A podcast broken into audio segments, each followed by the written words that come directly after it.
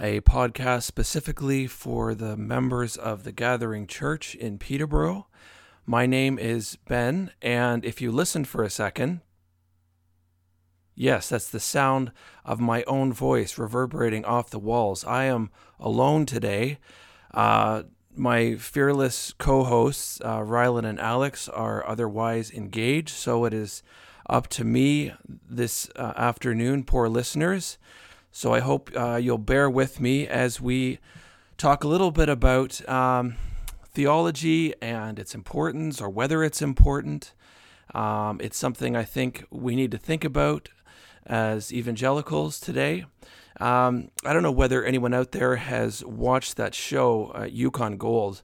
Um, basically, a, a bunch of people go out during the summers and try to make it rich, uh, panning for gold using elaborate equipment. And there's it, it's actually quite a process. You got to dig in certain spots and then run water over it and have special filters uh, to collect these little tiny bits of gold. Well, I was thinking about that, and, and what would we think of someone who was just kind of strolling over half haphazardly gold rich Yukon soil uh, and because there were no sparkly chunks lying right near the surface, uh, who just concludes that, well, there's no gold to be had here. What would we think of, of a person like that? Would we feel bad for their resulting poverty? Well, no, of course we wouldn't, uh, because to find the gold, to find the riches that are there, you have to apply yourself. You have to get the equipment. You have to know where to dig, and then you have to to set about the process of digging. Um, and we might laugh at that illustration, but I think many of us do a similar thing. Uh, many Christians, uh, I get the impression they, they are bored by God. Um, you know, their eyes light up when they talk about specific interests or hobbies, but on the subject of theology, it's like our eyes kind of glaze over, uh, yawn. Is it any wonder, uh, therefore, when we find it difficult to pray or when we're unmotivated to serve Him. Um, so, we're going to talk a little bit about uh, why it seems like this. There's this general aversion to theology, to to learning and, and knowing and growing in our knowledge about God. Um, and today, though I don't have a physical co host, I am going to be drawing from uh, a great teacher who uh, recently passed away, R.C. Sproul. He's written a book. Uh, it's it's about 20 years old at this point. It's called Essential Truths of the Christian Faith. It's a great book. Um, there is even talk of our church doing a study of it come uh, June, so stay tuned for that. We'll confirm. Um, but in the preface, he gives 10 reasons um, of why the modern church struggles uh, when it comes to theology, why we have this general aversion to it. And I found them very helpful, very accurate. Uh, and rather than inflicting all of the listeners, all three of you out there, with my voice, I thought um, I I just summarize his observations and uh, and I hope they'll be insightful uh, to you as they were to me. So the first cause, I'm not going to do all ten of them. I think that would take us beyond our 30 minutes. Um, but the first cause that I thought was helpful, he distinguishes the childlike faith error, and uh, he distinguishes between childlike faith and childish faith. Um, one of those we want, one of those we want to avoid. Childlike faith, as it concerns the Christian, um, is not defiant. It, it, it is it, it, instinctively trusts the wisdom of, of a heavenly Father. As a child instinctively trusts the uh, advice and wisdom of his Father. That's that's the kind of faith that we want to exercise, and the kind of faith that Jesus that Jesus says it makes up the inhabitants of the kingdom of God.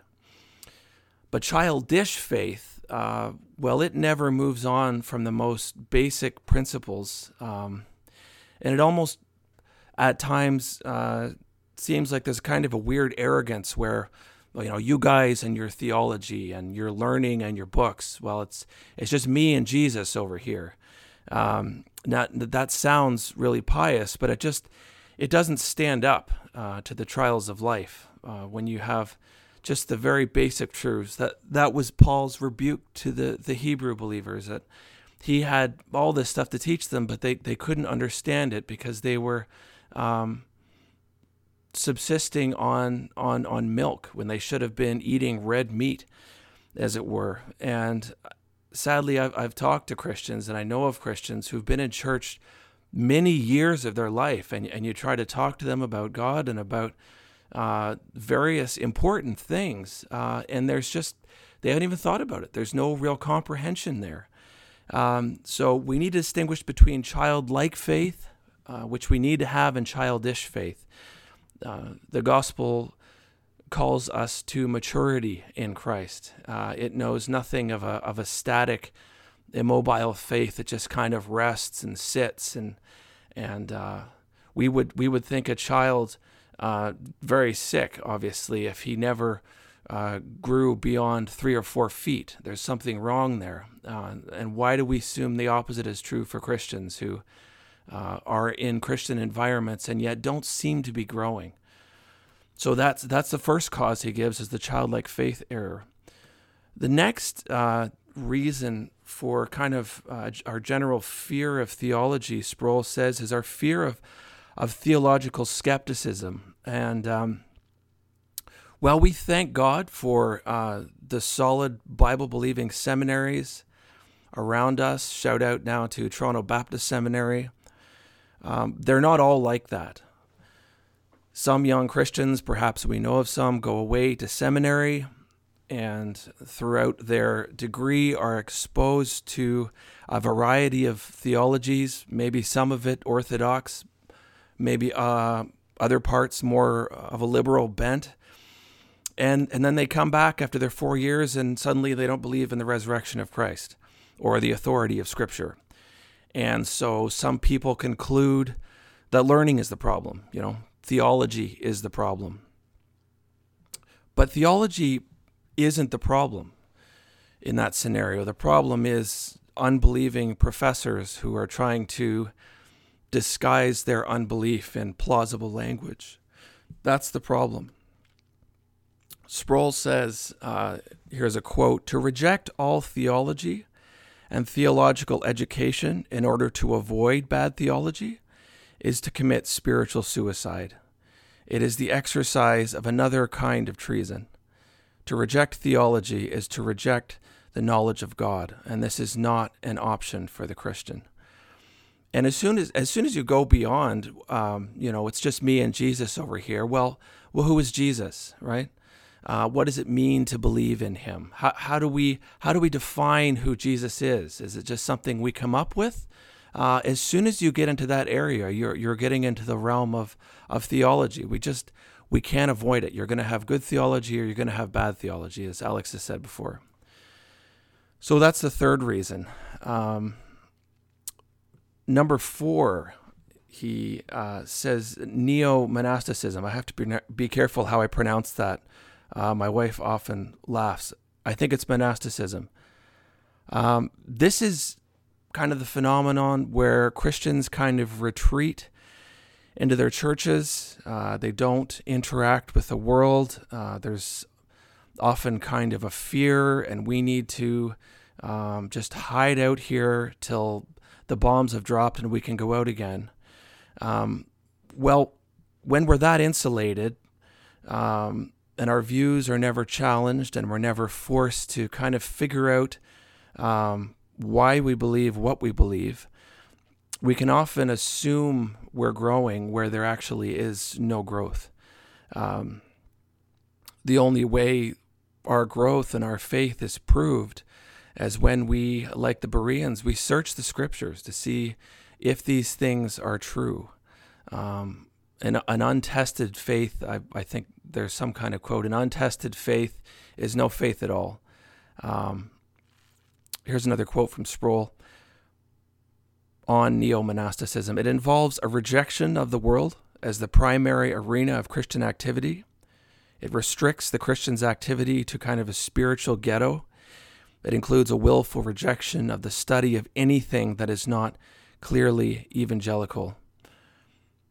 And then we have the phenomenon where apologetics um, are kind of farmed out to celebrity apologists and authors. And the average Christian simply just has never been forced to search out these things for themselves. Um, uh, Sproul uses the example of during uh, his time in in university, um, he was listening to a professor talk about Augustine, I believe, and just the way he was describing it and the thoughts he was expounding really challenged Sproul's mind, and he switched his degree to a degree in philosophy from Bible, and and all of all of his friends um, kind of turned on him and said, you know, what are you doing?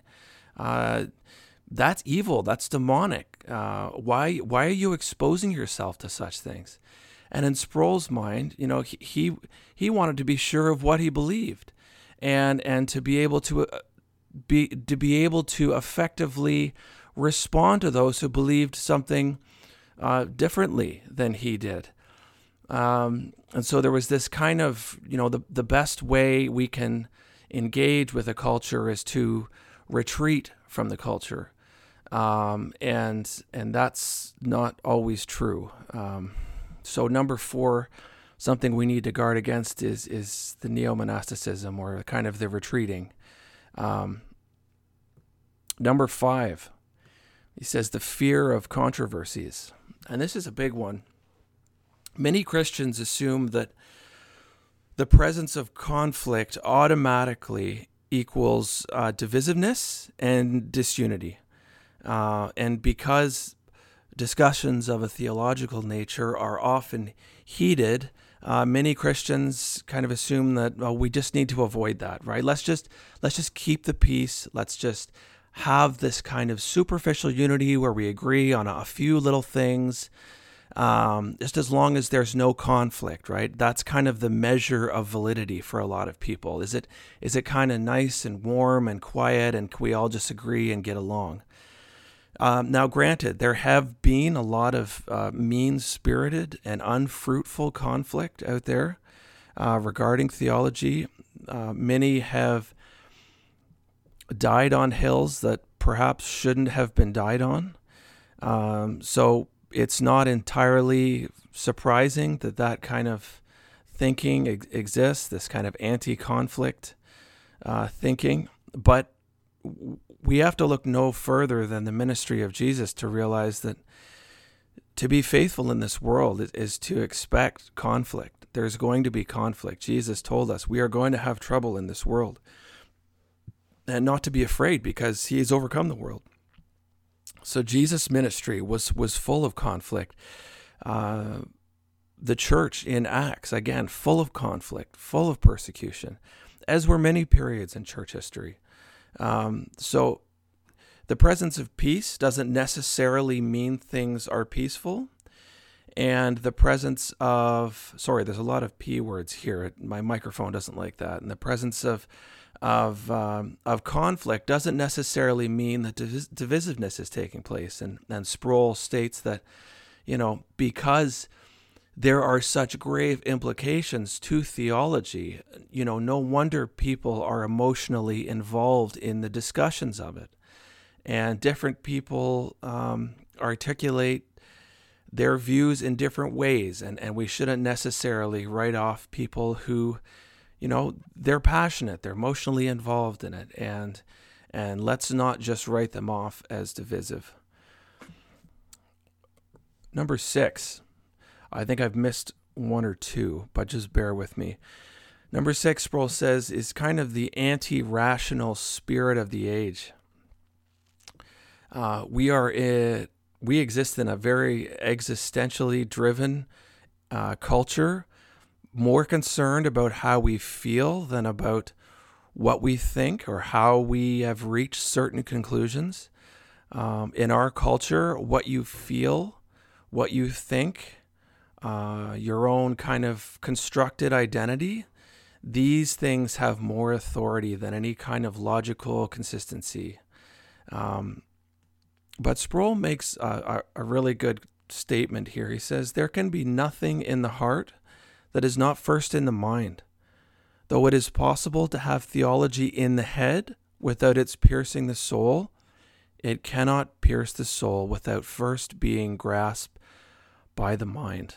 Um, a robust use of our minds, our God given minds, our ability to think, is not opposed to our affections. Uh, we, again, I think I said it at the beginning, but we just can't love what we don't know. It would be inconceivable to think of a any kind of functional marriage where where real love exists when we don't ever ask questions of the other person, right? Or or, or even a friendship or or any kind of relationship. There there really can't be any degree of intimacy where there first uh, hasn't been an exchange of knowledge. And and that really applies to our relationship with God as well. If we're not learning and growing in our knowledge of God, we really can't expect to love him. And so that's a wrong dichotomy we've put up between, oh, you know, well, you know a lot, but, you know, your affections and your love has probably suffered. We just love Jesus over here. You can't you can't separate the two, and they're never separated in Scripture. Um, so this is kind of a, another reason I think for um, this anti theology in our age, this anti rational spirit where the priority of the feelings um, they take precedent. So uh, number seven, the seduction of worldliness. Um, again, this is huge. Uh, quite simply, many of us are captured and more interested in all that glitters. Um, it's it's it's easier. Um, there's predictable results. Feel uh, you know we feel immediately that pleasure that comes with um, you know just doing what we feel like we want to do. Um, you know, it's it's like that person walking across that Yukon Yukon soil and and just picking up chunks of what looks like shiny rocks and kind of assuming that that's valuable, but it's all just fool's, fool's gold or quartz or something that's sparkly but not really valuable at all. And and a lot of what the world promises to give us um, identity and purpose and joy and and happiness and, and all of these things. There's that immediate rush there. There's that immediate hit. Um, you know, but it doesn't last. It's not sustainable. Uh, and we're, when we're investing in all of these things, it's like if you only eat junk food, you only eat cake or pastries. Uh, and I think Al mentioned this in our first episode. Uh, you will lose the taste for for healthy food. Um, but if you you discipline yourself to eat, um, you know, salad or vegetables or different things, you can grow a taste for them. I think this is true in almost every case except kale. I have tried uh, to like kale. To me, it, it's like chewing on a, a sponge. I mean, maybe if you boil it more, that would help. Um, you know, I, I don't think I could ever acquire a taste for kale, but, you know, hats off to those who can. Um, but back to our point, uh, you will you will grow to appreciate the taste of what you invest your time and energy into. Um, the real sustaining, nourishing spiritual food is to be found in knowing God and growing in our knowledge of Him and pursuing Him. God told the Israelites, uh, you know, you don't live by bread alone, but by every word that proceeds out of the mouth of God. Um, you know, we eat breakfast, we eat lunch, and then a few hours later we're hungry again. Um, and you know that that's the nature of physical food. That's the nature of uh, physical entertainment and that immediate pleasure. It doesn't last. Um, we need to be feeding and growing in our knowledge of God. Number eight, um, Sproul gives this the title pietistic substitution of devotion for study. So here's the theologian in Sproul coming out. He's actually very approachable um, and not kind of esoteric at all, but pietistic substitution. So what he's um, kind of cautioning against here is is the kind of 15 minutes in the morning reading and uh, you know the Bible or devotional book, and and obviously that's better than nothing. And you know for busy moms or, busy people, sometimes you know 15 minutes, half an hour is all we can afford in a day, and and and God blesses that, and the Spirit can bless that. The problem is when when we feel you know that's that's kind of the extent of of how we need to approach the Word, this kind of minimal, cursory, kind of uh, glazing over um, a, a, a, chapter or a few verses, not um, not always thinking about it as deeply as we should. Uh, maybe not even really understanding what we're reading and kind of applying it to ourselves wrongly. Um, Sproul here says the problem emerges when we think we can plumb the depths of Scripture by a simple regimen of 15 to 30 minutes a day. Few disciplines can be mastered by such brief attention. To grow into a mature understanding of God's Word requires a more con- concerted effort than can be gained by short periods of devotional reading. And I think that's a good a good point for us. Um, we can even examine our lives and how many hours I, I confess uh, myself how many hours we give to other things, either in research or just occupying our time. And, uh, you know, we can only afford to give God, you know, 15, 15 minutes to half an hour uh, a day. And, uh, you know, we talked in a previous podcast about this kind of pseudo busyness where our lives are kind of filled with with things and they're you know filled with activities uh, not all are necessary. We don't always give priority to the ones that should have priority. Um, so I think this is a good thing for us to keep in mind. This kind of um, assuming that our devotions are our own little, you know, 15 minute, minute period in the in the morning. Just just to piggyback on this, Lewis gives a great quote. Uh, I don't know if I can find it. I I'm gonna butcher it he he says something along the lines of sometimes it's difficult to to kind of um, get our hearts worked up in worship uh, while reading devotional books. Um, and then he's, he he goes on to say, uh, these same people will find their hearts sing unbidden when working through a tough bit of theology with a pipe in your teeth and a pencil in your hands. And, and you don't necessarily have to have a pipe in your teeth, though that does help, actually. Um, but this idea of, you know, hard work and and kind of this devotional worship, we shouldn't separate these things. We shouldn't make wrong dichotomies um, because you know these things really should be put together. Um, so number eight, um, this kind of pietistic substitution of devotion instead of study. Uh, they should be combined if at all possible. And number nine, um, in in typical in typical kind of Sproulian forthrightness, he just says sloth.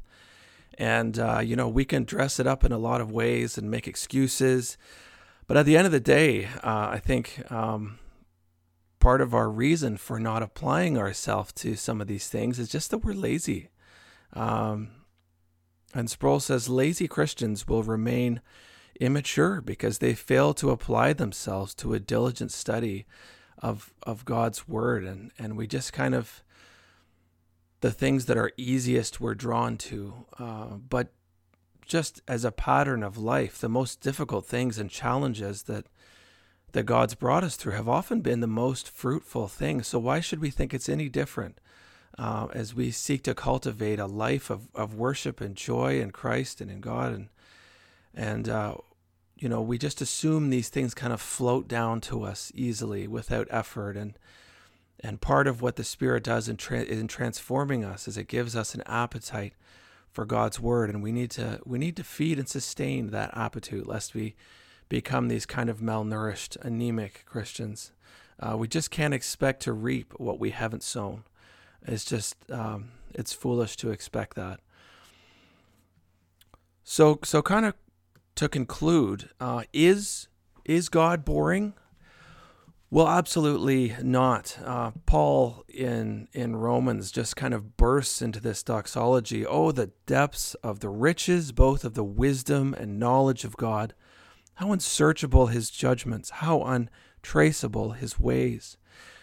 And in Ephesians 3, he he says, To me, this grace was given to preach among the Gentiles the unsearchable riches of Christ. That is the true nature of God um, you know, unsearchable riches. You know, Th- this is a mind that is inexhaustible. We can go day by day, moment by moment, deeper and deeper into God's Word, pulling out new treasures, uh, new truths to sustain us, uh, new intricacies of, of God's character.